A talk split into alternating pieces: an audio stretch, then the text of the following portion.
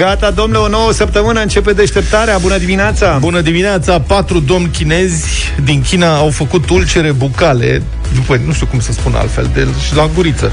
Au făcut bube. La bube. gurițele lor au făcut bube la guriță după ce s-au îndopat cu 30 de kilograme de portocale într-un aeroport. Erau la promoție sau Ei ce s-a întâmplat? Au încercat să evite plata taxelor de transport pentru bagaje. A, deci le aveau la Mamă, ele, cât de la tare. ei. Da. A, deci au vrut să treacă cu Da. da. lăzile de portocale 30 și de a kg de. zis, 30 de kg de Cu astea portocale. nu treceți, da? da. Păi nu avem decât să le mâncăm. S-au așezat gospodărește Da. și au halit 30 de kilograme de Păi, portocale. prietene. Sunt fresh Îți ca dai sucul de seama? portocale acum. Da. 7 kg jumate de fest. Și cei patru se confruntă acum cu ulcere severe. Iată ce zice unul dintre domnii Taci mă că chinezi. nu-i de râs. Am stat, ac- am stat acolo și am mâncat totul. A durat aproximativ 20-30 de minute. L-au mâncat și repede. Pierdeau avionul. Nu vrem să mai mâncăm niciodată portocale, a spus unul dintre ei. Ba, altfel oamenii educați. Mâncarea nu se aruncă. Da. Corect. Puteau Mai să ales- Cine știe ce făceau ăia cu Mai alea ales acolo. în China, n-aruncă nici liliacul în China. Băi, o lume întreagă s-a, nu mai râdeți. O lume întreagă s-a îmbolnăvit de COVID pentru că iau principiul ăsta, nu se aruncă nimic de mâncare. Cum prind un liliac leșinat, un pangolin, un ceva, haț în oală. Uite ce se întâmplă. Deci asta au mâncat 20, uh, 30, 30 de kg de portocale. Băi, eu înțeleg, și voi nu beți toată apa înainte de îmbarcare? Serios, adică ții, nu știu de ce eu am chestia asta, ajung la aeroport, simt nevoia să-mi iau o sticlă cu apă, deși nu mi-e sete. Dacă o iei din aeroport, Din aeroport. nici n-ai cum să o arunci. La cât costă- costă în aeroport apa, Da. n-ai cum, n-ai voie să o arunci. Ultima dată când am zburat costa vreo 12 lei o sticluță de aia de jumătate de litru la autopeni. Este uriaș, adică e ceva 12 lei. Normal că nu vrei să o arunci. Nu mi-e sete. Dar nu contează, când mă apropii de poarta de îmbarcare, mă apuc o panică, așa, cum să arunc apa? Dă costa 12 lei și mă umflu cu apă. După care, evident, mă așez pe scaun în avion și încep să tropăi. Hai, decolăm o dată să se stingă asta, să... O să ne punem în bagaj niște portocale data viitoare. Bun, asta cu portocalele, să știți că nu e singurul caz. În 2018, cred că am și vorbit despre asta, un englez a avut nevoie de intervenție medicală de urgență după ce s-a îmbrăcat cu toate hainele lui posibile ca să nu plătească taxa de bagaj. Avea bagajul prea greu și atunci și-a desfăcut valiza și gospodărește a pus pe el 8 perechi de pantaloni, vreo 10 tricouri și pulovere și două căciuli pe cap. Ce înseamnă să fii slab? nu știu dacă era slab. Eu nu Or- pot să pun mai mult de o pereche de pantaloni pe mine, orice ar fi. Îi tre- Îi trebuia un loc suplimentar. Nu, că tu și ai, dacă mult, îmi dai 1000 de euro, nu pot. tu ai multe traininguri. Fizic. De alea se mai întind. Nici de mă- alea Da, de Dar se voi mai n-ați las. păzit niciodată să mergeți cu bagaj extra? Mm, Să ajungeți cu bagaj extra la... Nu, nu mi s-a întâmplat niciodată. Nu, ni s-a întâmplat de multe ori. Mă rog, acum sunt foarte stricți. Stai, ba da, mi s-a... Nu, dar a fost altceva. A trebuit să dau un bagaj la cală pentru că m-a rugat cineva să cumpăr ceva. Dar asta e altă situație. Nu. Acum sunt foarte stricți, dar pe vremuri, Da. când călătoreai, dacă aveai 2, 3, 4 kg, chiar mi s-a întâmplat de multe ori, în plus, nu era nicio problemă, da. Și la plecare și la întors, dar m-am întors o dată dintr-o vacanță și eram cu niște prieteni și aveau, își luaseră că pe vremea aia nu prea găseai pe la noi tot soiul de vinulețe Nisip. și... Ah. Da. Pe lângă nisip și asta, că era, veneam din Spania... V-ați luat își lua- nisip din Spania? Da, n- n-am luat nisip și niște România scoi. adună Și niște, și niște Ați scoi. luat? sol. Și am mai luat niște sticle de vin cu ei. Și l-am pus în Paranteză, ați bagaj. văzut că unii vând într-adevăr pe la bălciurile astea din diferite țări. În general la mare, la, se vând sticle cu nisip. De alea, Și cu aer. Se vând. Și cu aer. Și cu aer. Dar Aer măcar de sunt mai ușoare. ce Cred. vrei tu. Da. Și prietenii ăștia ai mei aveau uh, extra luggage, cum se spune, 47 de kg. 47. Au luat vin ca lume. Au luat ca lumea, da. Deci câte au, luat sticle 47. de au plătit atunci, n-au avut ce face, că nu i-a mai... Uh, Bun, da, stai puțin. Au luat n-au luat numai vin, mă. Zic, când luai tot Și felul auzi de că au lucruri pe luat care și nu le nisip. găseai. Nisipul e greu. Nisip și scoici și de toate. Deci e, ni s-a mai întâmplat. Înțeleg pe domnul ăsta perfect. 47 de kg. Da. Bun, deci domnul ăsta englez a făcut hipertermie. Bă, nu știu niciodată cât de frig poate fi într-un avion sau cât de cald. Este o veșnică surpriză. Principiul meu, când, pe vremea când se mai călătorea, era întotdeauna să am un hanorac cu fermoar ca să Da. pot să-l deschid ușor și cu o glugă. Și asta am, am învățat-o după ce m-am urcat odată într-un avion în tricou. Era un zbor transoceanic. Da, în tricou, tată. Și? În tricou. Era vară. Și am plecat, m-am așezat în față. Băi, era, m-am congelat, deci când am ajuns, eram deja bolnav când am ajuns. Adică am fost, mi-a pierdut vocea, o săptămână nu s-a auzit nimic. Era atât de frig în față, am rugat-o pe stewardesă pe, dacă puteți să... Nu, păi da, zice, să știți că dacă dăm mai încet în spate nu ajunge.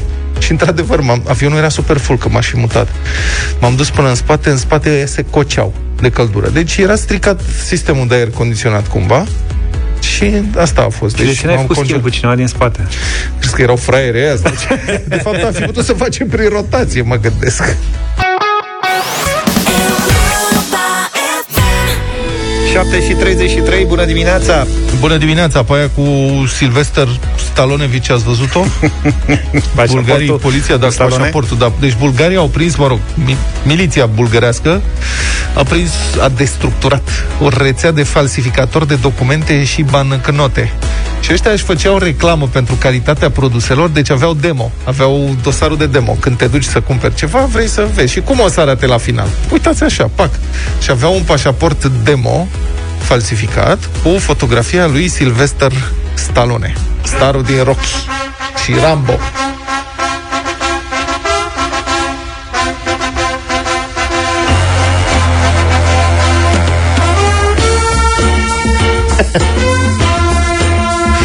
și mă întreb, adică mă întreb dacă setup-ul ar fi putut să fie chiar așa. Știi? Când veneau clienții să bage și Bagă maestre. Ia uite aici, Sylvester Stallone. Și dacă te uiți că e fotografia peste tot, mă rog, e o poză cu nentul Sylvester mai... Nereușită Mai poză. puriu, așa. Da, dar nu știu. Dar nu știu. Puteți să găsesc o poză mai bună, nu știu da. silință. Acum, la Stallone, în ultima perioadă, toate sunt mai nereușite. Da. Silvel stătă Stallone. Dar e ceva, adică, mă rog, poza ca poza, scrie aici Stallone, că nu scrie Stallone, adică Stallone scrie cu caractere latine dar în chirilice este Stallone. Așa. Și să buchisești chirilice? Da, păi scrie aici ta litera aia O, Y, H. Deci asta e Stallone.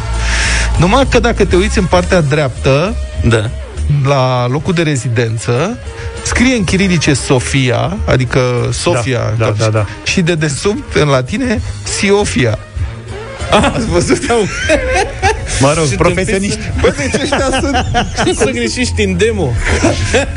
Care aia care trimit mail-uri de phishing. Mamă, și se străduie să facă, să nu știu ce, să aranjeze și nu stă în stare să găsească, știi, să scrie corect în limba în da, care... Da, da, da. Bă, frate, dacă tot planul tău este să câștigi 100 de mii de dolari, un milion de bitcoin și de ăștia dintr-o escrocherie, măcar angajează un translator și pune să scrie un mesaj ca lumea.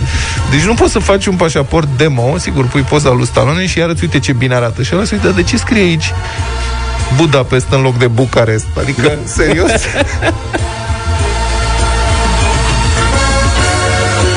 Mie mi-a făcut o poftă Face și noi o vizionare de Rocky A, de Rocky, de, de Rocky filmul De Rocky filmul, da Eu l-am în plan să revăd. Da, vreau să revăd uh, seria Rocky și seria Rambo Cu Ștefan le-am văzut pe alea cu Arnold, am terminat primul supererou din copilărie și acum o să trec la asta și urmează Chuck Norris. Aceștia trei sunt. Asta e, și după aia o iei și cu celălalt. Van Damme. Nu, și după aia și cu ălălalt copil, nu? De la care tocmai a trecut acum. Cred că îl lasă, cred că l-a dus clasa întâi, da. Care tocmai a trecut în clasa întâi în timpul emisiunii, nu?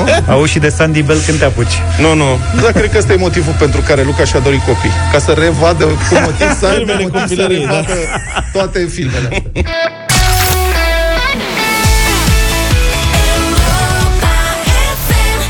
pus și noi o chitară deoparte pentru dimineața asta. Kings of Leon la Europa FM, 7 și 44. O să fim puțin mai serioși în minutele următoare. A mai fost un incident într-un spital uh, bucureștean la Pantelimon, aseară, unde, mă rog, înțeleg că s-a luat foc, mă rog, a început să scoată fum instalația electrică dintr-un salon, a fost iar cu evacuare. Asta vine după tragedia de la Balș, um, de, mă rog, vineri dimineață, o a șaptea persoană și-a pierdut viața, au anunțat autoritățile ieri, în urma incendiului de la Balș. În acest timp, sigur, eu, suntem cu toții sub șoc. Multe voci, adică mulți par de acord că lucrurile astea vor continua să se întâmple. Ca de obicei, este acum, trecem prin jocul căutării vinovaților, nu știu de ce nu ne concentrăm mai mult pe soluții. Cătălin Striblea este în direct uh, cu noi. Bună dimineața, Bună dimineața. Cătălin. Neața. Bună dimineața tuturor. Azi la prânz la România în direct o să discutăm acest lucru pentru că, uite, a fost un weekend în care, mă rog, am ascultat uh, politicieni, experți, oameni care lucrează în sistemul sanitar, medici. Cred că e timpul să ascultăm și publicul în ceea ce privește acest lanț de tragedii, de accidente, de incidente. Mă uitam aici pe un raport uh, publicat în ianuarie, deci în 2019 și 2020 au fost aproape uh, 4.000 de deficiențe constatate în spitalele din România în materie de PSI. Adică acolo se întâmplă zilnic câte ceva care ar putea să stârnească îngrijorare, mai ales în perioada asta în care există o supra-solicitare și asta pornește de la, cum să zic, deficiențe ale aparaturii, deficiențe ale instalației electrice, incapacitate de ventilație, mai ales în saloanele ATI, care ar trebui să aibă sistemele acelea speciale, dar de fapt 70% dintre ele nu au sistemele acelea speciale. Adică sunt probleme uh, multe, mici sau medii, pe care oamenii aceștia le știu și ar trebui pur și simplu să le rezolve, cum să zic, măcar în limita posibilităților. În schimb, noi în ultimele 48 de ore am asistat la un spectacol disgrațios de aruncat vina. Greaua moștenire, Ăla ăștia care au venit la putere sunt uh, acum de vină, a spus uh, PSD-ul și așa mai departe, niște proteste din astea fantomatice, dar ceea ce lipsește în acest moment uh, cu adevărat este un plan de, de soluții, pentru că l-am auzit ieri pe ministrul Voiculescu, vorbind despre faptul că în 4-5 ani vom avea niște spitale noi. Până la cei 4-5 ani, lucrurile se întâmplă acum, adică acum în fiecare spital din România există posibilitatea să se întâmple o nenorocire. Eu m-aș fi așteptat în aceste zile să văd mai multă decență din partea clasei politice și, doi la mână, m-aș fi așteptat să-i văd pe responsabilii direcți vorbind, punându-se la o masă și elaborând un plan de măsuri rapide care să pună la punct niște lucruri, adică să le ceară oamenilor care conduc aceste spitale să rezolve toate acele mici lucruri care pot împiedica sau pot uh-huh. să ducă momentul ăsta la o nenorocire. Ori uh, azi e luni și uh, mie mi se pare că uitându-mă și pe ziarele din dimineața asta, că uh, lucrul ăsta iar o să se stingă, iar a fost o bătălie politică, iar uh, a fost o discuție și uh, cam atât. Din ai, păcate. Când ai spus că au fost constatate 4.000 de incidente PSI sau neregul PSI? Nu, în... neregul, neregul. Neregul PSI, în ce perioadă? Neregul. În 3 luni? Nu, nu, în 2019-2020 e un mhm. raport care a fost pe masa Ministrului Sănătății în, la începutul lunii ianuarie. El este ca urmare a incidente, a nenorocirii de la Pietra Neamț.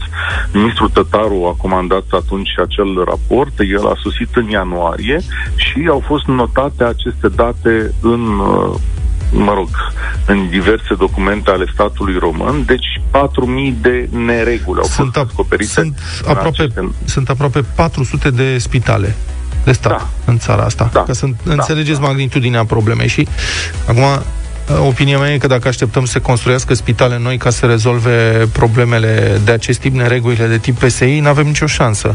Spitalele noi Așa. se vor construi greu, și doi, nu putem să construim 400 de spitale. Noi nu pot fi construite. O să fie, să sperăm, câteva spitale regionale mari, dar asta nu înseamnă că actualele spitale vor fi demolate. În mod evident. E și o chestiune, mă rog, care e așa ca un fir roșu călăuzitor, cum eram învățați noi la școală în perioada trecută. Există și o nerespectare a normelor și a procedurilor care e foarte dureroasă, pentru că de-a lungul anilor oamenii au văzut că normele și procedurile sunt doar pentru unii dintre ei și nu există o respectare a lor în acest moment. Asta se arată și în uh, raportul acesta care e pe masa uh, ministrului și acesta este al doilea lucru care trebuie făcut. Adică atunci când e vorba de normă și de procedură, oricât ne-ar da viața peste cap, dacă ea poate scăpa pe cineva de la moarte, atunci cred că trebuie respectată. Aici e o responsabilitate colectivă de la politicieni, la administratori, la cei care lucrează în aceste spitale. De asta la 1 și un sfert vă aștept să vă spuneți voi ofurile și păsurile și uh, poate ne dați o soluție, pentru că împreună rezolvăm chestiunile astea, o să vă ascultăm și o să vă spuneți punctul de vedere despre ceea ce ați trăit, ați văzut în spitalele din România, dar mai ales despre soluția coerentă și rapidă pentru a împiedica genul ăsta de nenorociri. Cătălin Stribilea vă așteaptă deci la România în direct uh, de la 1 și un sfert pe o temă de actualitate uh, foarte intensă așa. Uh, mulțumesc foarte mult, uh, Cătălin. Acum, sigur, e o chestiune de infrastructură, de sigur, de proceduri în interiorul spitalelor, dar cred că și noi toți ar trebui să respectăm regulile mai bine și procedurile mai bine. Uh, sâmbătă am dus-o pe maică mea să vaccineze. Ea, uh-huh. având, mă rog, nu o să spun vârsta dânsei. Având că, peste 65 de ani. Cu, din păcate cu mult, mult peste 65 de ani, dar a trebuit să o ajut. Am mers acolo, ok, la un spital din București, totul a mers foarte bine și uh, a ajuns în încăperea în care trebuia să stea, nu, după vaccinare, un sfert de oră în, era foarte mult personal medical în zonă. Adică asistente, probabil și medici, totul era foarte bine gestionat, săgeți, fluxul de pacienți era în regulă. În încăperea respectivă, fereastra deschisă. Asistenta ținea ușa deschisă, adică deschidea ușa și spunea, vă rog să lăsați ușa deschisă, este pentru protecția dumneavoastră. În momentul în care întorcea spatele, se ridica cineva din acea încăpere în care erau patru persoane, nu mai mult, și închidea ușa. Ca să nu fie curent. Băi, da, curent. A făcut asta deci s-a întâmplat, eu stăteam pe culoar. Am stat o dată, am stat de două ori, după care, mă rog, am întrebat dacă pot să intru și eu, să stau cu maică mea, nu știam care, dacă se simte bine sau ceva, da, sigur, nicio problemă. Mă jur. Deci, asistenta venea, deschidea ușa și erau două doamne înăuntru care se ocupau numai de asta, două paciente. Dânsele aveau această problemă, ele să închidă ușa. A treia oară când a închis una ușa, m-a pufnit râsul. și s-a uitat la mine și de ce râdeți? Păi zic, doamnă, tocmai a spus asistenta să lăsăm ușa deschisă, că e spre protecția noastră. Da, zice, dar este curent. Bine, domnule, asta e viața. Deci, mă, mă gândesc acum și la doamna asistentă, la femeia aia. Voi să faci asta de o zi după zi după zi, din 5 în 5 minute, să ceri respectarea unei reguli și ea să fie încălcată. Eu cred că aș nebuni, adică oamenii ăia trebuie să aibă, nu știu cum, trebuie să aibă o tărie de caracter formidabil. Eu aș nebuni pe cuvânt, adică să trebuie păi să care... mă ocup de un spațiu și să zic, bă, lăsați ușa deschisă aici. Care ar fi soluția? Și adică... ăia să închidă ușa. Bă, ea și pușca și mă, mă bate joc de mine, lăsați ușa deschisă. Păi și care e soluția când Ei... întâlnești persoane de genul ăsta? Pentru că sunt, întrebare, exact cum ai zis și tu la început, în fiecare grupuleț uh-huh. se găsește o persoană, se găsesc două care să facă treaba asta. Bună întrebare. Ce poți să faci? Că dacă asistenta își pierde firea și se răstește la pacienții respectivi... Treci în altă zonă. Ajunge la presă. Da. Cum? Asistenta a bruscat pacienții. Dar cum rezolvi problema asta? Cum rezolvi? Adică, și eu nu înțeleg un lucru. Păi, nu înțeleg. Dacă e o regulă, care de ce nu o respect? Serios. Adică, hai să vedem și noi, uite cum se întâmplă în Finlanda, în Norvegia, în Danemarca, în Suedia, în Germania în cele mai multe ori. Bă, dacă e o regulă, o respecti. Că dacă regula aia a fost uh, impusă, este pentru binele tuturor. Nu, mai bine respectăm cu toții regula și ne vedem de viață, nu mai pierdem energie cu prostii. Pe de altă parte, crezi că în Norvegia se erisește camera, o astfel de cameră uh, cu un sistem de ventilație sau uh, tot cu un geam și o ușă deschisă? Cum, nu știu cum, dar știu că uh, venti- uh, ventilația naturală este cea mai ieftină. Și medicul ne-a învățat de când eram mici deschide ferestrele ca să aerisească. Nu sta în aer închis, deschide ferestrele. Este primul gest pe care poți să-l faci ca să-ți aperi sănătatea, ca să ai grijă de sănătatea ta. Aerisește. Nu trebuie sisteme super sofisticate uneori. Bă, dacă nu ai, e bine, bun, ok, le ai, e foarte bine să ai sistemele alea super sofisticate. Dar dacă nu, atunci ajunge uneori să deschizi fereastră. Da, și au venit o sumedenie de mesaje cu soluția și cam toate merg în același sens. E mai bine să scoți ușa din balaman.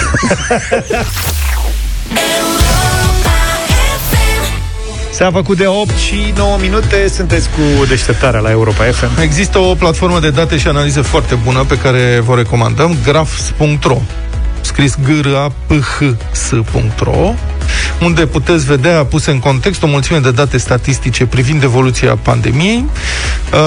Uh, jurnaliștii folosesc destul de des platforma asta ca să înțeleagă valoarea unor date statistice, ele sunt puse în context. Mă rog, sunt e, ce, pentru cei pasionați de date e un site foarte bun. Uh-huh. Acum câteva zile, statisticianul Valentin Pârvu, care e principalul autor de pe graphs.ro, a publicat aici un articol referitor la posibila evoluție a infecțiilor cu noua tulpină britanică a virusului și unii s-ar putea să se întrebe care e legătura între un statistician și pandemie și răspunsul e simplu. Contagiunea într-o populație expansiunea unei epidemii pot fi modelate matematic foarte bine și de altfel se și face acest lucru.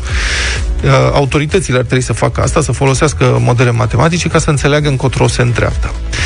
Revenind, concluziile analizei domnului Pârvu nu sunt uh, chiar îmbucurătoare. Uh, Valentin Pârvu e în direct cu noi. Bună dimineața! Bună dimineața, nu știu dacă ne auziți. Alo? Da, bună dimineața. Bună dimineața. Noastră, în analiza dumneavoastră, proiectați o marjă cuprinsă între 9.000, 9.000 și 20.000 de cazuri noi pe zi la finalul lunii martie, în funcție de relaxarea măsurilor și de frecvența noii tulpini de coronavirus, care a fost depistată deja în mai multe orașe. Vorbim de tulpina britanică. Puteți să ne explicați pe scurt, domnule Părvă, cum ați ajuns la valorile astea? Da, deci avem câteva date pe care le știm. Da. Uh, și o să încep cu ele. Și anume, s-au făcut uh, nenumărate studii deja, fiindcă această tulpină a apărut din, uh, cel puțin din luna septembrie anului trecut. Și prima dată care o știm cu siguranță este că această tulpină este mult mai contagioasă decât uh, vechile tulpini de coronavirus care circulau. Deci cu aproximativ 30 și ceva la sută mai contagioasă, adică dacă în medie o persoană înainte de dea să spunem la două persoane, Um, acum poate să dea 2,6, 3 persoane. Și o, diferență, face, și o diferență atât de mare? Um, da, deci diferența vă puteți gândi în felul următor. Uh, această epidemie crește ca, um, ca un fel de dobândă la bancă. Deci dacă ai o dobândă care e cu 36% mai mare uh, și mereu această dobândă, scadența este la 4 zile, fiindcă în medie un pacient infectează pe următorul în 4 zile, uh, de-a lungul unei luni sau două luni, practic cazurile tale se dublează cu vechea tulpină în două luni, cu noua tulpină într-o lună, uh-huh. sub aceleași condiții. Deci este, ajunge o diferență mare din cauza că este la exponent, practic, și uh, um, această creștere exponențială, chiar diferențe de 10% în contagiune, se văd. Uh-huh. Când spuneți... Da, vă rog, vă rog. Da, că mă întrebați de previziune. Dacă să explic cum ajung acolo, trebuie să explic cumva ce avem, ce intră în aceste modele. Vă rog. Um, altă dată care avem este unde suntem noi acum în România. Deci suntem în jur de 2500 de cazuri, da? 2000-2500 de cazuri. Um, știm de asemenea că marea majoritate a, a ceea ce circulă acum în România este tulpina veche. Deci sunt, sunt găsite, au fost deja raportate uh, tulpina nouă. Nu știm încă exact cât. Deci asta este o dată foarte importantă care nu avem acum. Deci eu dacă, noi dacă am fost anunțați ieri că am avut, uh, să zicem, 2000 de cazuri noi sau 2500 în medie în ultima săptămână, cât dintre ele sunt uh, tulpina nouă? Uh, nu știm. Putem estima, am discutat și eu cu diferiți oameni din domeniu, uh, profesorul Mihai Dimian de la Suceava, de exemplu, care se ocupă cu secvențiere, și am ajuns la niște estimări, dar aceste estimări sunt destul de deci e destul de mare range-ul de la cel mai mic la cel mai mare. Uh-huh. Poate fi una dintr-o mie, poate fi una dintr-o sută, poate fi una din 35. Uh-huh. Mhm. Noi credem acum că era undeva între 1 la 1000 și 1 la 100 pe la mijlocul lui ianuarie, uh-huh. dintre acei pozitivi. Bun, da. Știți ce se întâmplă? Mă gândesc la cazurile acestea de infectare cu noua tulpina britanică, cum mi se spune. Oamenii respectivi s-au îmbolnăvit prin transmitere comunitară. Adică niciunul dintre ei nu fusese plecat afară din țară, nu intraseră în contact niciunul dintre ei cu persoane care călătoriseră recent, iar contagiunea este teribilă. Adică în cazul școlii de aici din București, 9 din 10 contacte unei persoane care avea noua tulpină s-au îmbolnăvit. Adică s-ar putea ca această tulpină să fie de fapt mult mai răspândită decât ne imaginăm noi. Și doi, nici nu știu, adică senzația mea este că se testează foarte puțin față de cât ar trebui, nu credeți? Asta da, cum influențează adică analiza? Am auzit cu testarea și știu se testează mai puțin decât în alte state, se testează mai mult decât în unele state și mai puțin decât în alte state. Pentru noi acum mai important decât testarea, să zicem, deci suntem, suntem, e greu să zici că nu se testează destul când trendul este pozitiv. În ce sens? Noi eram la o pozitivare de 30%, adică 30% din probe ieșeau pozitive. Acum am scăzut la o pozitivare sub 10% prima dată după mult timp, ceea ce nu e bine. Deci ar trebui să fim sub 5%. Dar e mult mai bine decât eram în noiembrie. Deci e greu pentru mine să zic că nu se testează destul când știu că se testează procentual mult mai bine decât în noiembrie. Dar ce ar trebui mult mai mult uh, este să se facă o testare după acest, după ce găsim aceste cazuri pozitive, există anumite teste care fie... Deci, sunt niște teste care au ca target acea uh, proteină S.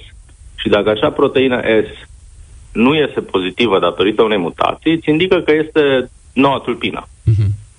Da? Și ce ar fi mai bine ar fi ca din acele 2000-2500 de cazuri să luăm nu neapărat pe toate, dar să luăm 100, 200, 300 în fiecare săptămână cel puțin și să aflăm cât la sută dintre ele sunt noua tulpină. Și atunci am ști dacă aceasta a pătruns, știm că a pătruns în populație, dar nu știm cât de mult. Uh-huh.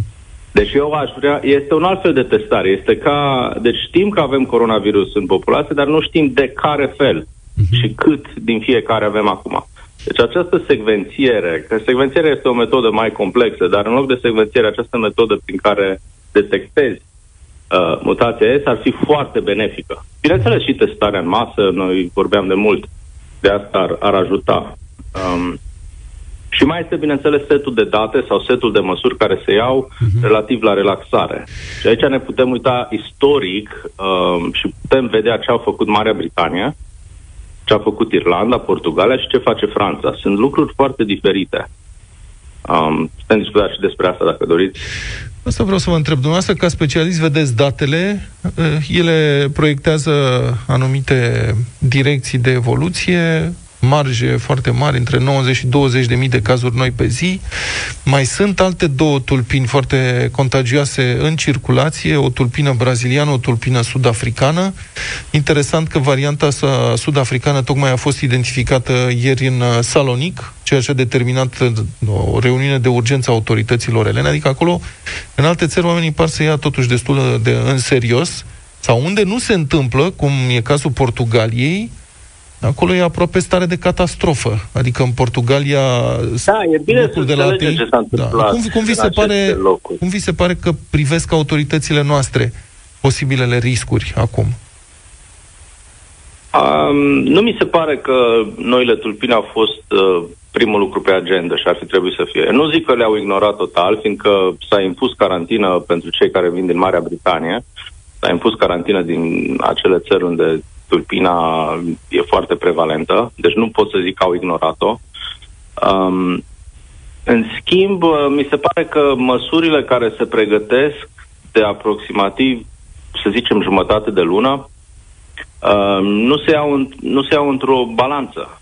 Um, și deci avem o contagiozitate ridicată, cum, cum ziceai, avem și noi tulpini din Africa de Sud și din uh, Brazilia. Acestea au fost mai puțin studiate, dar uh, cu siguranță au arătat că au anumite caracteristici și pe lângă contagiozitate mai au și o anumită capacitate de a evada anticorpii care se dezvoltă atât prin boală la fostele tulpini sau prin vaccin.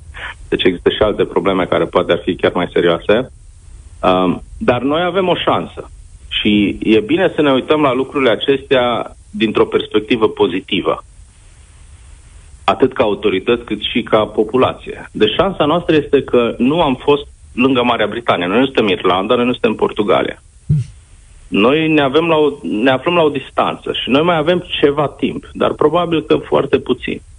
De ce Portugalia, Irlanda au lăsat oamenii de sărbători și și Marea Britanie. Marea Britanie nu știa că au, au această tulpină nouă, atunci nu era așa studiată. Uh, Marea Britanie a lăsat uh, de pe la mijlocul noiembrie, toată lumea s-a relaxat, puburi deschise, shopping, deci destul de bine au trăit, dar nu mai mult de o lună. Într-o lună s-au, au, au crescut de patru ori cazurile. Uh, la fel și în Irlanda, la fel și în Portugalia. Deci această, această creștere exponențială se întâmplă foarte rapid sub condiții de relaxare, sub condiții mai stricte, și acum vă dau alt exemplu, uh, Franța. Deci Franța are restricții mult mai stricte. În Franța totul se închide la 6 seara. Uh, în Franța sunt închise cinematografe, restaurante, muzee, alte lucruri. În schimb, au școlile deschise. Da. Deci ei, ei au ales cumva să prioritizeze educația, dar au închis multe alte lucruri și închid totul la șase. Și care a Adică fost până la efectul? urmă- În Franța, care a fost efectul? Că și noi ne îndreptăm către Da, aceeași- e, da, deci care a fost efectul? Uh, epidemia nu scade în Franța. Nu este ca în România acum. Dar este un fel de platou ușor crescător. Este undeva între 18 și 25 de mii de cazuri uh, de mai bine de o lună.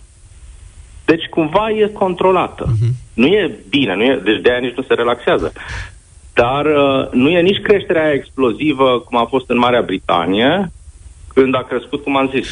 Uh, Deci, din punctul era dumneavoastră tot de o regulă, vedere- 15.000 și într-o lună au ajuns la 60.000. Da. Acum și Marea Britanie au intrat în carantină totală, de la 60.000 de cazuri zilnice au coborât la 30.000, dar după o lună și ceva de carantină și Mai, am, știm cu toții mai avem, de ce e carantina. domnule Pârvu, mai avem foarte puțin timp, foarte scurt, voiam să vă întreb, care e opinia dumneavoastră, cum va influența situația pandemică uh, deschiderea școlilor, dacă se va întâmpla, în România? În România, dacă noi vom face relaxările care sunt acum puse pe masă, adică cel, restaurante deschise înăuntru, mișcarea lăsată totuși închis la ora 11, dar totuși relaxată, școli deschise, eu cred că vom ajunge la un lockdown, cum a ajuns și Portugalia, și Irlanda, și Marea Britanie. Și, și până Franța. Deci va crește foarte rapid. Mulțumesc foarte mult. A fost statisticianul uh, Valentin Pârvu. Puteți să-i citiți analizele și să-i vedeți datele pe site-ul grafs.ro.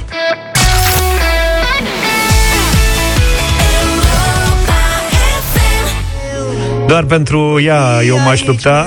Factura mea, la ea mă refer. Factoriada la Europa FM. Atenție! Acum poate fi în joc chiar numele tău. Europa FM te scapă de grija facturilor și în această dimineață și puțin mai târziu, în fiecare zi, practic, de luni până vineri, de la 7 dimineața până la 6 după amiaza. Ce, Vlad, ai o factură de înscris? Am mai multe. Ai mai multe, nu?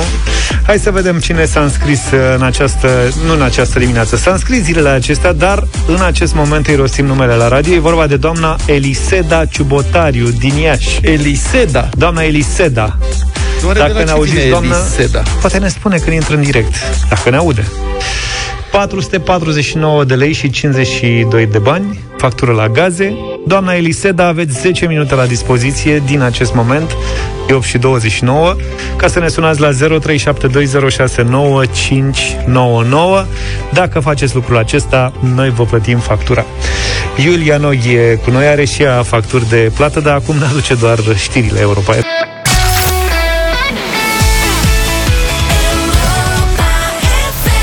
Frumoasă piesă de la Coldplay, Orphans, am ascultat 8 și 36 de minute. Colegi, voi vă învățați copiii cu mingea de fotbal? Da, Nu, tu ești cu basket, știu eu. E da trimis la joacă basket. Și, joacă și fotbal. La fotbal, măi. Deci, uite, este Barcelona, Leo Messi, 555 de milioane de euro în 4 ani. Ah. Sumă... Decent. Deci, cu fotbalul, asta este, aici e viitorul, prieteni. Nu matematica, cum am greșit eu. și mi-am ratat cariera. Bă, nici cu fotbalul nu eram prea bine, dar cine știe? Hai, nu 555 de milioane. 10%. Măcar atât. Eu m-aș mulțumi și cu milionul ăla pe care îl o să-l încaseze Denis Mann, că e ultima Numai un milion îi dau, mă? până într-un milion. Sărac. E par mai club mic, mă. Adică, da, da, e rău, a? La 21-22 de ani să ai Îi sparge 8-900 de mii de Nu știe euro ce să pe fac. an salariu. Nu știe ce să fac cu ei. E, nu. Și au cariere scurte, adică la 30 de ani, papa. Ah, da, Deci- deci... adevărul e că și eu nu m-am gândit la asta. Dacă făceam 10 milioane de euro în 10 ani, cred că mi-era greu după aia să gestionez situația. Bun, deci 555 de milioane de euro în 4 ani a publicat El Mundo veniturile lui. El Mundo a fost dată în judecată de Barcelona. Acum o să vrea toți. Și cum e? S-a publicat salariul ăstuia. Mam, acum o să vină toți care o să ceară măriri de salariu. Șef, am și eu cheltuieli mari, am facturi, am un credit. Cred că e frumos. Ăla de ce poate? Eu ce? Nu cât el, dar măcar 400 de milioane, nu? Contractul semnat în noiembrie 2017 prevede că Messi e plătit cu 138 de milioane în fiecare stagiune. Scrie pe știrea asta de la Digisport. Ce înseamnă stagiune? Sezon? Sezon, da. Sezon, da. Tu îți dai seama că pe banii ăștia el a vrut să plece asta vară? Asta mă gândesc. Deci ce înseamnă că să fii mai pasionat de, Nu de s-au- fotbal decât ai, că să treacă pasiunea ta peste partea financiară? Băi, el nu era te supăra. dispus practic să renunțe Păi la... stai puțin, Băi, de nu unde te știi că supăra. pleca și nu lua bani mai mulți? De, asta odată. Nu-i mai dă mă nimeni, că e bătrân. Păi da, PSG-ul cred că l-așteaptă oricând. Sau City, Manchester City. Nu, deci asta... Cât a câștigat? Jumătate de miliard de euro în patru, în patru ani. Da, dar se A, lasă băi. și o să-i fie greu. Nu mai, acum joacă din pasiune, mă, frate. Ce om, frate, îți dai seama. Deci nu-l mai interesează banii. Bă, ce om! Adică, vezi, putea să ceară mai Ce mult. caracter. Dar ce caracter are, nu mai cere bani. Acum voia și el să joace din pasiune, de plăcere, că nu se mai înțelegea cu băieții. Ba, e adevărat că a câștigat jumătate de miliard de euro, dar... Nu? El, per total, cred că are deja miliardul, dacă tot vorbim de sumele siguranță. astea. Dar ce-i face cu atâția bani? Că tu acum am, deja mie mi-ai pus... Ți-am dat de gândit. Da, de când mi-ai zis asta ca o carieră scurtă, Eu aș avea niște idei. Dacă cineva dorește să încerci să-mi dea un mă miliard... gândeam, dacă eram și eu fotbalist, am 40 de ani, acum eram lăsat de vreo 5-6 ani și aveam doar 5-6 milioane, că eram un fotbalist mai modest. Ai plăpând. Ce făceam? Ce mă făceam? Tu ai fi fost butoiașul 2. Practic. Atomic. Butoiașul Atomic 2. Da. El ar fi închis poarta. da. Da. Convins. Că erai un fel de tătă. Asta ca să te șicanezi. Asta un e. pic. Vorbim și noi, stăm pe margine, ne uităm la Messi, cum câștigă 555 de milioane de euro în 4 ani și ce, acum el, deci Barcelona dă în judecată El Mundo. De ce, domnule, e o chestie de laudă? Eu n-am înțeles Mai niciodată. recupereze niște bani. De ce să... să recupereze bani? Eu nu ziar. Mai steaua lor. Deci N-ai, Manchester- n-ai de unde să știi, contractul e confidențial, poate e de Messi în judecată Mhm. că au scăpat datele astea afară, n-ai de unde să știi. Bine. Bun, în altă ordine de idei, v-am vorbit săptămâna trecută vineri. Am văzut pe șoferul la... Am vorbit dimineața, la prima, prima oră. Ca cu șoferul înfipt șofer- în parapet. Da. Nu, nu șoferul înfipt în parapet, Mașina. șoferul care șicanase, șicanase pe cineva, un șofer de dubă de la o, o firmă de curierat, Da, gata. a șicanat pe cineva pe DN1, a oprit circulația pe DN1, știi? Modelul. Da. Flash-uri că nu se dă, că el se grăbește. Deci vine la tare din spate, că se grăbește foarte tare, dă flash-uri, dă-te, dă-te, dă-te. Și dacă nu se dă persoana suficient de repede, atunci face manevre în trafic, ajunge în fața lui și se oprește. frenează, da. Acum nu se mai grăbește, înțelegi? Deci până acum te grăbeai, dar acum când te-ai oprit nu te mai grăbești? Dacă nu te-ai dat, o ia deja personal. Da, e personal. Dă-te că eu mă grăbesc foarte tare, dar acum nu mă mai grăbesc și vreau să opresc traficul astfel încât să fie accidente mari și multe pentru că nu te-ai dat tu. Oamenii ăștia ar trebui scoși de pe șosele Clar. în sensul să le fie retras permisul. Problema e cum documentezi asta. Um, alte țări au legi. O să vă spunem ce s-a întâmplat în Suedia, unde un șofer din Suedia a luat o amendă de 12.500 de euro după ce a șicanat, o să vă vină să credeți, un șofer român de tir în trafic. Avem mai multe informații în câteva clipe, dar um, aș avea această întrebare pentru voi, prieteni. Cum ce sancțiuni ar trebui aplicate celor care șicanează în trafic și în România și mai ales cum poți demonstra asta. Și uite, în timp ce vorbeam, mi-a trimis cineva o știre în, uh, în nordul țării, o doamnă a fost șicanată de doi băieți în trafic și amenințată cu pistolul. Și acum, mă rog, o să fie un proces, nu o să se întâmple nimic niciodată. 0372 069 599 despre șicanări în trafic, ce știți că se întâmplă în alte țări când un șofer îl șicanează pe altul și doi, ce s- ar trebui să se întâmple și în țara noastră și cum s-ar putea demonstra. 0372 069 599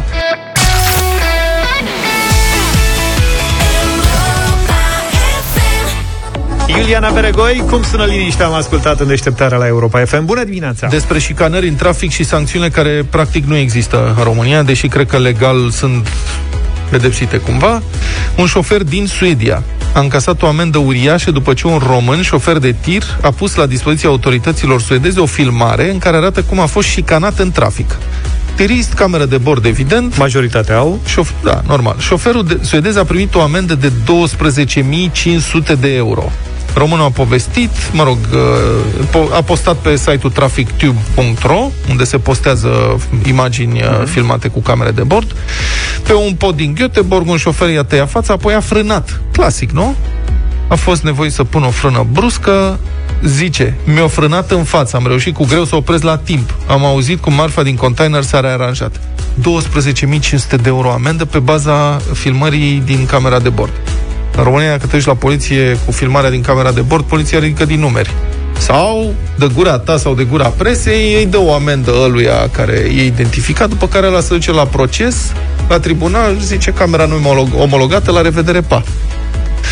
Bun, și în timp ce făceam eu teasing pentru subiectul ăsta, iată, îmi trimite cineva o știre care a apărut în bihon.ro o femeie în vârstă de 31 de ani. A sunat la 112 duminică pentru a seiza că a fost amenințată cu pistolul de un bărbat aflat la volanul unui Land Rover. Un comunicat al poliției arată că femeia a reclamat o șicanare în trafic, femeia 31 de ani, și uh, poliția a depistat în trafic autoturismul respectiv al șicanatorilor, doi ocupanți ai autoturismului, doi tineri de 26 și 21 de ani, ambii din comuna Balș, județul Iași. Aveau un Land Rover în comuna Balș din județul uh, Iași. Sigur, urmează cercetări, proces și așa mai departe. Întrebarea mea, ce sancțiuni ar trebui aplicate celor care șicanează? Pentru că vorba lui Luca, astea nu sunt chestii întâmplătoare, adică e cu intenție. Șicana nu o faci din greșeală. Exact. E că intenționezi să-l pui pe ăla într-o situație de pericol. Ce sancțiuni ar trebui aplicate de fapt și cum se pot demonstra totuși? Eu cred că majoritatea ar trebui să rămână fără permis. Pentru- Imaginează-ți Pentru ce- multă vreme. sau de tot. Imaginează-ți câtă inconștiență să frânezi în fața unui tir de câteva tone. Băi, nu- ăla nu frânează imediat, adică nu e o mașină, nici cu mașina, cu autoturismul nu și poți să ce-i faci asta. capul tău când faci asta? Da. 0372069599. Eduard, bună dimineața! Bună, Eduard. Neața. Neața, băieți. Te rog. Doar o, o singură, o scurtă poveste de săptămâna trecută din Da. da. Craiova, stăteam la semafor. Dintr-o dată, flash-ul plansoane în spatele meu, nu știam ce se întâmplă. Zic, bă, unde să mă duc? În Norocul meu, eu sunt fost ribis, am vreo 120 de kg. Se dă o chestie mică jos din mașină și începe să mă înjure. De efectiv, n- n-aveam de ce să mă deplasez. Mă dau și eu jos. S-a băgat omul în mașină și a S-a fugit. dus. Norocul meu că sunt mai mare. Dar ca Uh, din și- punctul meu de vedere, ar trebui să li se ia permisul și în funcție de uh, gravitatea situației și în pușcărie. Că se pot întâmpla chestii la frică, nu știu cum reacționez la volan. Corect, mulțumesc foarte mult pentru intervenție. Alături de noi e și Călin, bună dimineața! Bună, Călin. Neața. Alo? Alo, bună dimineața. Salut, te, te auzim, te rog. Uh, Da. În uh, țară aici am uh, pățit de multe ori să fiu șicanat în trafic. Uh, odată am sunat uh, la 112 și uh, am dat și numărul de, tel- uh, numărul de matriculare a camionului și tot. Uh, ce făcea individul respectiv era că uh, intra în depășire, frâna. Iar intra în depășire, iar frâna. Dar frâna intenționat, nu frâna ca să meargă el regulamentar cu 60 pe drum național.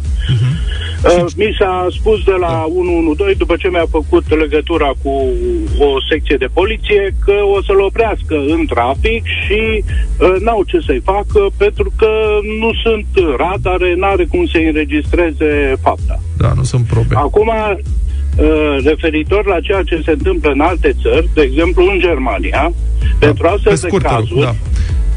ți se ia carnetul, de, îți suspendă dreptul de a conduce autoturismul pentru un an de zile. Cred că așa ar trebui să se întâmple și la noi, cel puțin. Mulțumesc foarte mult. Hai. La fel se întâmplă și în Elveția, ne-a scris Iulian de acolo, că dacă te ș- șicanează un șofer în trafic și ai cum demonstra cu camera de bord, uh-huh. mai ales dacă e șofer de tir, zice, și anunți poliția și demonstrezi cu video, cel în culpă rămâne fără permis un an și amenda este de la 5.000 de franci elvețieni. Mai avem puțin, Iulian, bună dimineața! Bună dimineața. Bună dimineața, chiar eu v-am scris acel mesaj ca și completare, ca și completare la ceea ce v-am spus.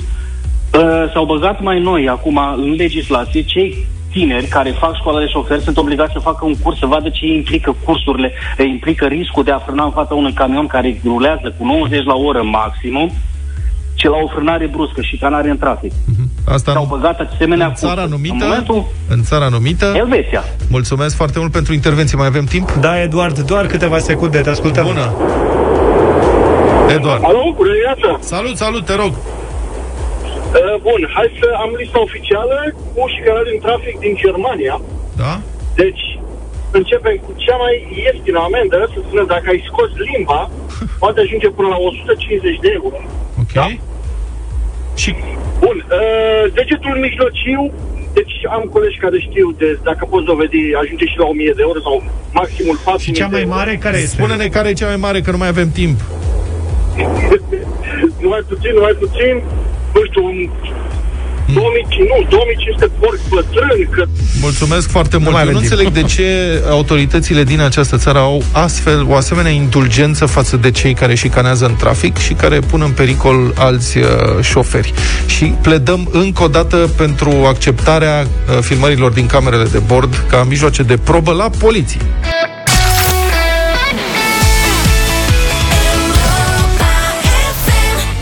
Uite-l pe Nea Gigi D'Agostino la Pasion 9 și 9 minute. Poate ar trebui să dăm și aia cu Bada Bang de la Gigi D'Agostino. Bine. Ok, hai că o propunem. Zilele o următoare, propunem. da. Muzeul Căilor Ferate Române s-a închis. De ce? Oricât de ciudat ar suna, birocratic vorbind, Muzeul CFR nu e muzeu. Și ca idee, instituția funcționează cu acest nume chiar din 1939, cu un decret de înființare semnat de regele Carol al II-lea. Deci muzeul CFR funcționează din 1939, practic fără întrerupere, înființat de regele Carol al II-lea, dar ce să vezi, în 2003 a apărut o lege care obligă toate muzeele să depună un dosar de autorizare la Ministerul Culturii. Și cum necum, cei de la Muzeul Căilor Ferate, o instituție care e în subordinea Ministerului Transporturilor, nu au depus dosarul respectiv. Și la începutul lunii au avut parte de un control de la Ministerul Culturii. Cum documentația de acreditare nu era de găsit, muzeul a luat o amendă de 2000 de lei pentru că funcționa în ilegalitate.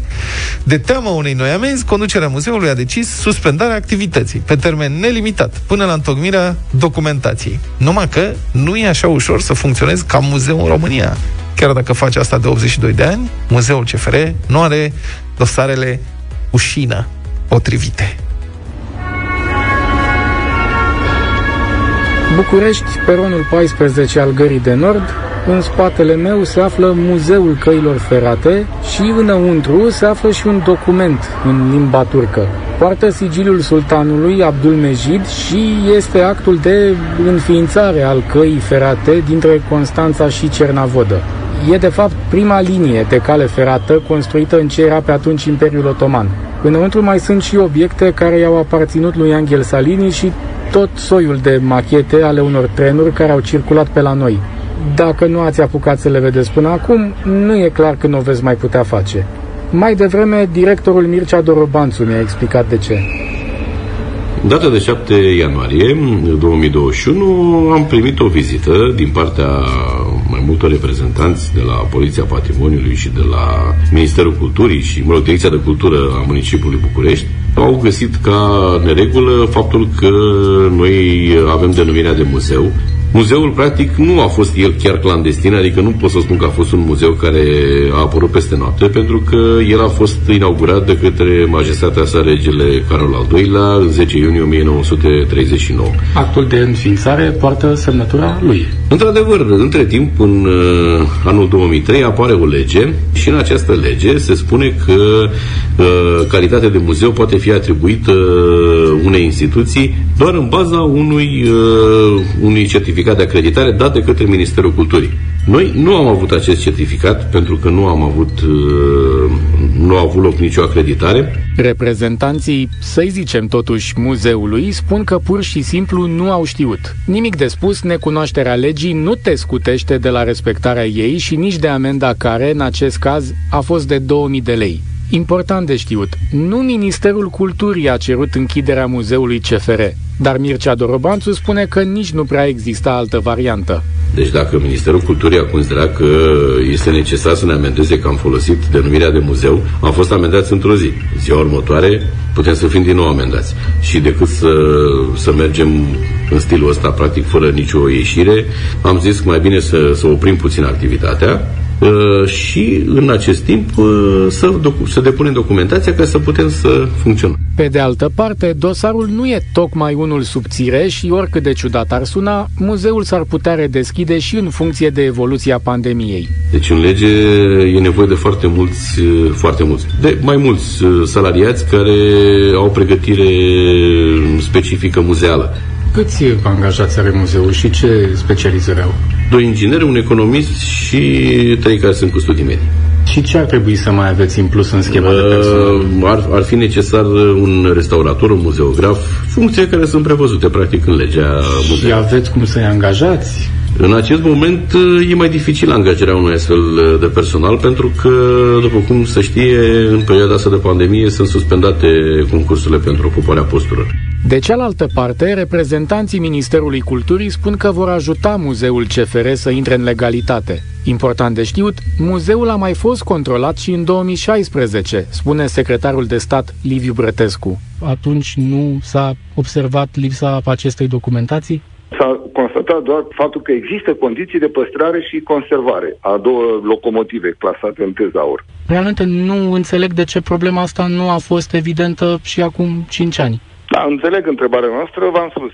Atunci, aceasta a fost tematica controlului din anul 2016. Acum, la solicitarea poliției, s-a constatat faptul că această inițiativă nu are caracter de instituție muzeală. De foarte mult timp, reprezentanții muzeului spun că nu au spații de depozitare potrivite pentru locomotivele de patrimoniu. Cum a sprijinit Ministerul rezolvarea Păi iertați-mă, dar dacă noi nu am fost într-o corespondență cu dânsii, nu e ca și cum s-ar fi adresat Ministerului Culturii un alt muzeu, o altă instituție care să aibă statutul potrivit prevederilor legale de muzeu. Dumneavoastră ați constatat că respectiva instituție nu este un muzeu anul acesta. Nu Haideți să vedem despre ce solicitări este vorba, pentru că altfel vă spun sincer, adică Ministerul Culturii e pus cumva cu spatele la zid. Adică haideți să vedem care este corespondența lor. Printre obiectivele Ministerului Culturii se află acela de a sprijini înființarea unor astfel de instituții muzeale. Și asta vreau să fie foarte clar și subliniez asta. Ministerul Culturii este dornic să sprijine, să existe astfel de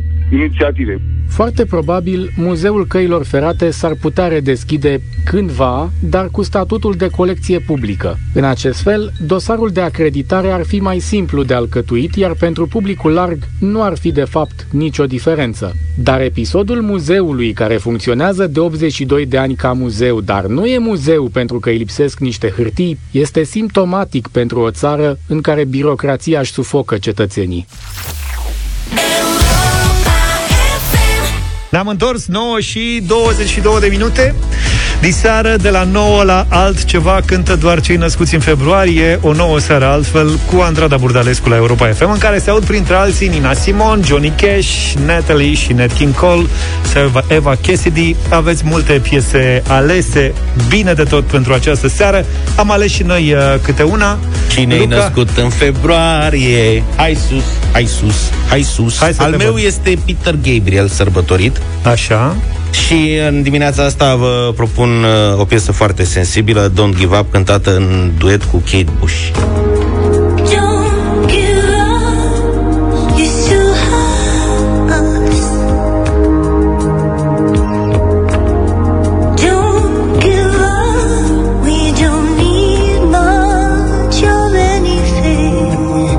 E o piesă foarte sensibilă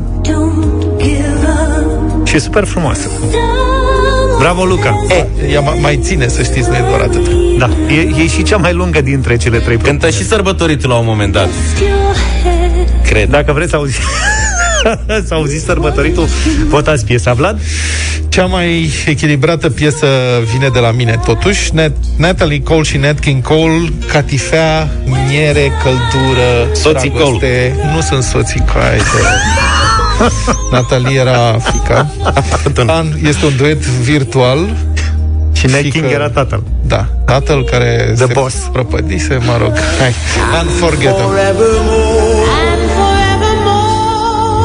That's how you stay. That's how you stay.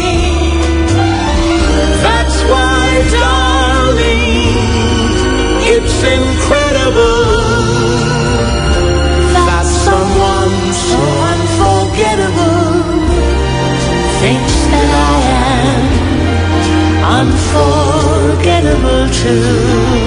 Cum ai zis, cea mai echilibrată? De neuitat. De neuitat. Bine, cea mai bună versiune pentru piesa I Put a Spell on You Cred eu că vine de la Nina Simon E propunerea mea pentru această dimineață You're running around You know better, daddy I can't stand it cause you put me down Yeah, yeah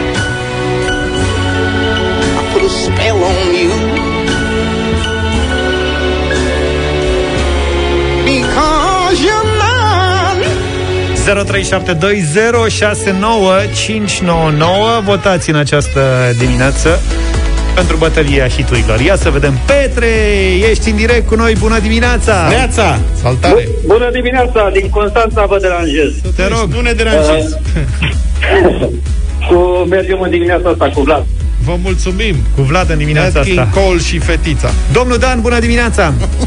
Neața, neața, băieții. Neața. Uh, unforgettable să fie, de neuitat. Vă mulțumim de neuitat, foarte frumos. Daniela, bună dimineața! Bună, Daniela! Bună, Dănuța! Bună dimineața!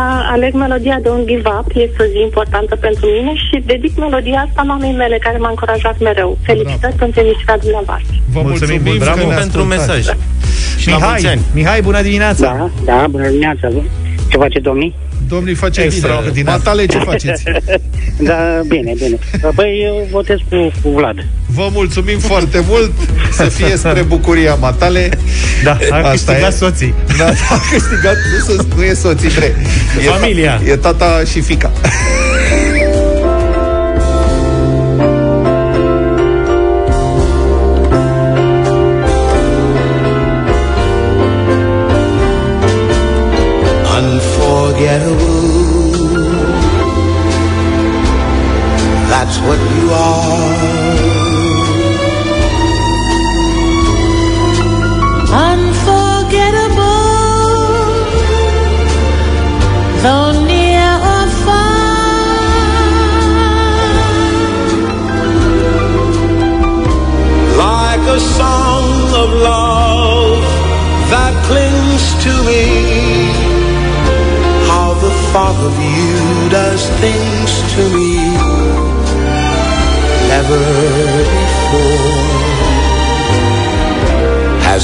someone been more? unforgettable in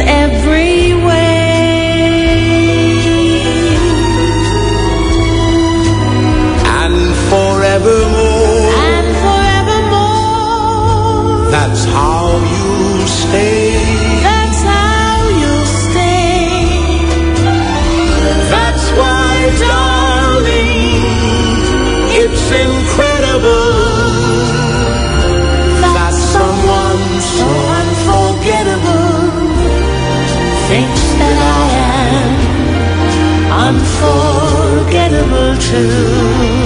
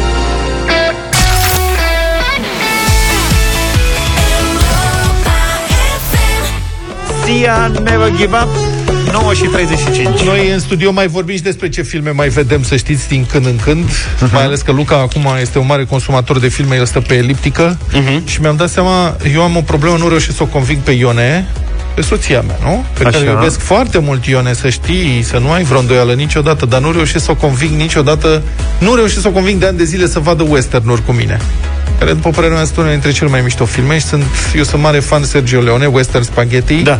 Unul din primele filme pe care le-am, primele filme și primul western pe care l-am văzut a fost Cel bun, cel rău, cel urât. Așa era tradus atunci când eram eu mititel.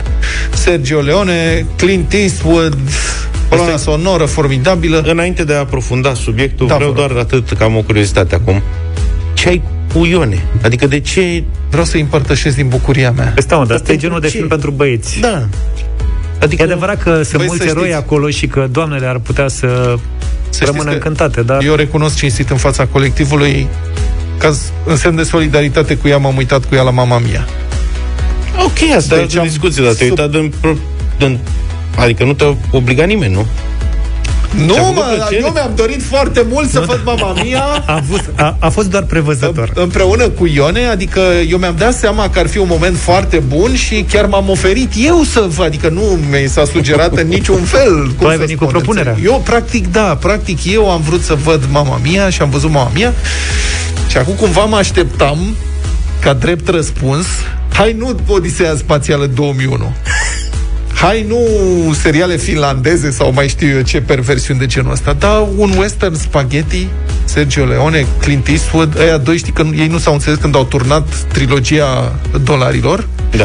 pentru un pumn de dolari, pentru ceva mai mulți dolari, nu mai știu care era al doilea, și cel bun, cel rău, cel urât, sau punul Pentru câțiva dolari în plus. pentru câțiva dolari în plus. Ei au turnat filmele astea absolut faimoase, dar ei nu s-au înțeles niciodată, pentru că Sergio nu vorbea engleză, Clint nu vorbea italiană. Și dădeau din mâini unul cu celălalt. Clint oricum cred că nu vorbește. Da. Nimeni. Așa e. Nici o limbă. Bun, și uh, Clint a și povestit la un moment dat că ei se duceau la prânz împreună și Sergio Leone era un mare mâncău. Ah, ce frumos. Stai așa că ți explic și ei cu asta imediat. Și se duceau și mâncau spaghete și ca italieni, adică mănânci spaghete, bei vin. Ceea ce pentru americani era un pic neobișnuit și a povestit că în mai multe zile de filmare pentru Western Spaghetti, mai ales la început, filmau dimineață, după care se duceau să mănânce și după masă el nu mai putea. Că era plin de mâncare și ușor pilit de la cât vin italienesc. Bun, Dar au ieșit filme foarte bune, iar asta ce ascultați aici este tema faimoasa temă din uh, Cel bun, cel rău, cel urât, reinterpretată de orchestră la ukulele.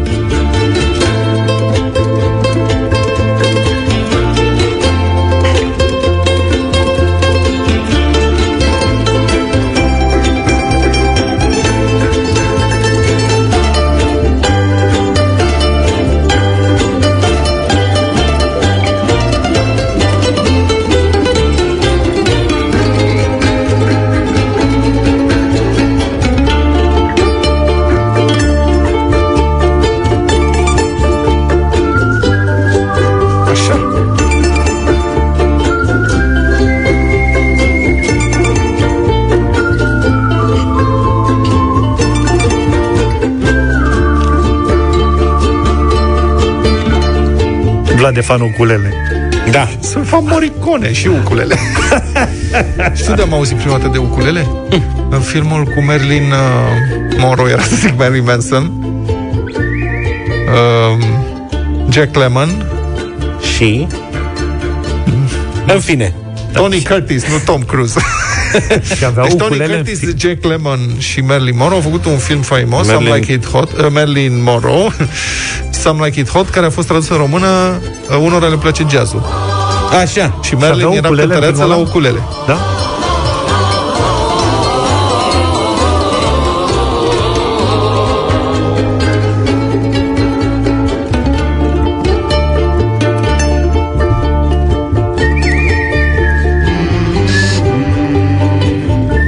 Ce, Zaf, nu-ți place? Ba da, sunt fan ukulele. Bine, hai.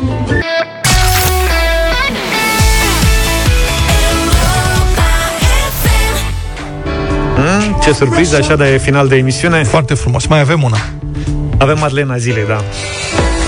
Pe 1 februarie 1967, ca ieri, Frank și Nancy Sinatra înregistrează o foarte simpatică și memorabilă melodie de dragoste. Soți Sam- și ăștia, nu? Ca... nu. Nancy, fata lui. da. Așa zic. Something Stupid. În piesă e vorba despre doi îndrăgostiți care sunt atât de intimidați unul de celălalt încât se tem să-și împărtășească sentimentele. Dar melodia asta faimoasă n-a fost compusă pentru Sinatra. Ea a fost lansată cu un an înainte de un cântăreț mai puțin cunoscut, un tip pe nume Carson Parks, care a interpretat-o cu soția lui, Gail. Something stupid like I love you. I can see it in your eyes that you despise the same old lines you heard the night before. Ăștia, ăștia erau soți măcar, vezi? Da. And though it's just a line to you, for me it's true and never seemed so. Soția nu părea prea entuziasmată. Bun, după aia Sinatra a auzit piesa și s-a gândit să încerce un duet cu fiica lui Nancy, nu cu soția, fiica lui Nancy, care încerca și ea propria ei carieră muzicală. Și au înregistrat Nepotisme. foarte... Iartă-mă, nepotisme. Da, fiicisme. Au înregistrat foarte repede, pe 1 februarie 1967, iar duetul a fost inclus pe următorul album al lui Frank. Single-ul a urcat fulgerător în topuri și a stat 4 săptămâni în Billboard Top 100, a devenit atunci și a rămas de atunci în America singurul number one al unui duet tată-fică. And afterwards we drop into a quiet little place and have a drink or two. And then I go and spoil it all by saying something stupid like I love you. Can see it in your eyes that you despise the same old lies you heard the night before. And though it's just a line to you, for me it's true and never seemed so right before. Foarte frumoasă piesa. Cântecul are așa un, are un chichirez, un chelcășoz. Un vino în coa. Da, un vino în coa. Ceva care îi oferă un avantaj competitiv. Că în 2001, de pildă, Robbie Williams și Nicole Kidman au înregistrat uh, în duet Something Stupid, iar piesa a ajuns aproape imediat pe locul întâi în topurile britanice. A fost inclusiv numărul 1 în topul cântecelor de Crăciun în anul respectiv. Și pentru Robbie, cel mai bine vândut single al lui de până atunci în toată Europa. Hai să ascultăm atunci versiunea lor la final de emisiune, ca să rămânem cu, cu Robbie și cu Nicole. Ce erau și ceva sau... Nu Da, știm. da, nu, nu știm. Bine, cam atât pentru astăzi. Vă lăsăm cu piesa asta frumoasă. Să aveți o săptămână minunată cu Europa FM. Numai bine! Toate bune! Pa, pa!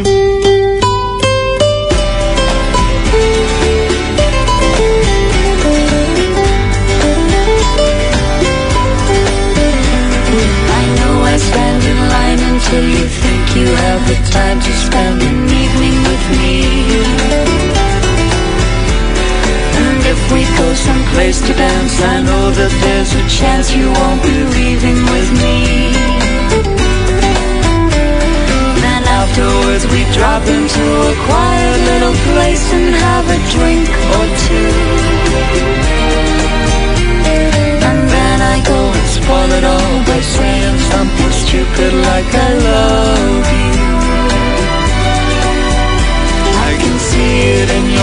Your you still despise the same old lies you heard the night before. And though it's just a line to you, for me it's true, I'll never seem so right before. I practice every day to find some clever lines to say to make the meaning come true. But then I think I'll wait until the gets late and I'm alone with you. The time is right, your perfume fills my head, the stars get red and all the nights so cool. And then I go and spoil it all by saying something stupid like I love you.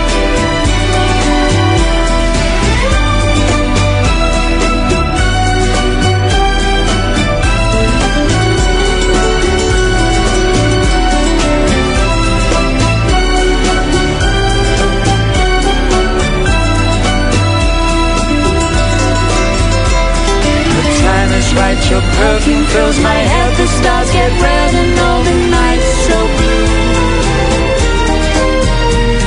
And then I go and spoil it all By saying something stupid like I love you. I love